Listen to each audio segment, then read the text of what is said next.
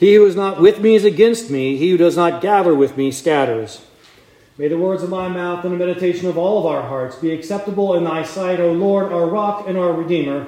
In the name of the Father, and of the Son, and of the Holy Ghost. Amen. To review very quickly, in the gospel this morning, Jesus cast the demon out of a man who is dumb, can't speak. And when he casts out the demon, uh, there's a couple of reactions. Some people marveled. Doesn't say they believed, but they thought it was a cool trick, I suppose.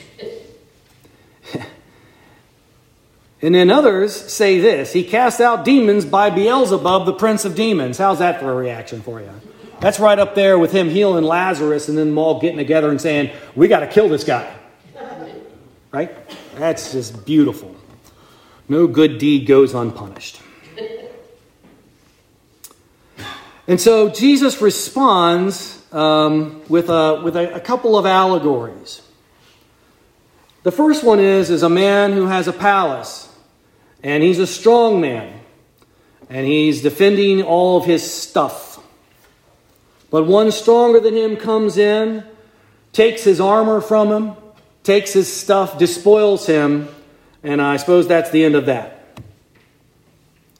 The next one that he tells is the man who has been cleansed of a demon.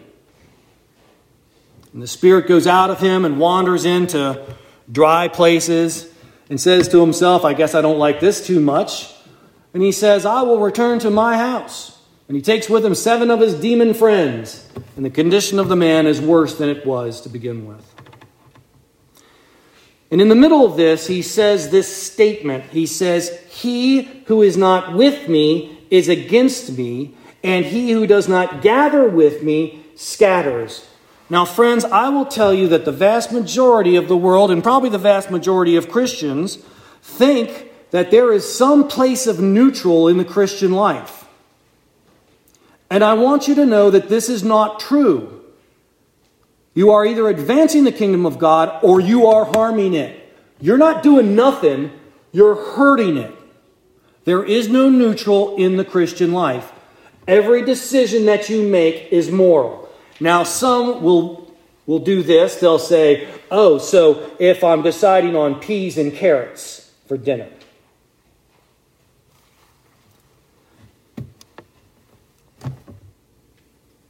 To turn the argument into something so petty and absurd does not negate the fact that there is no neutral in the Christian life. And let me tell you something if you're that scrupulous, you can come to me and I will talk to you about the sin of scrupulosity. But that's not the, that's not the real problem that most people have. No. Most people have the problem of their calendar, their day planner, and their checkbook. Because where your treasure is, there your heart will be also. You have two things, really. You got time, and it is clicking by. I had this conversation with my ladies over at Brightview. Right? Octogenarians, okay? I mean, I'm feeling, I'm 57, I'll crank out 58 this year. I'm feeling it myself. I'm definitely past the halfway mark, you know? And so, you know, that's what you got, a little bit of it and you have your money. And that's, that's really the extent of it. And what you do with that can either advance the kingdom or hurt the kingdom.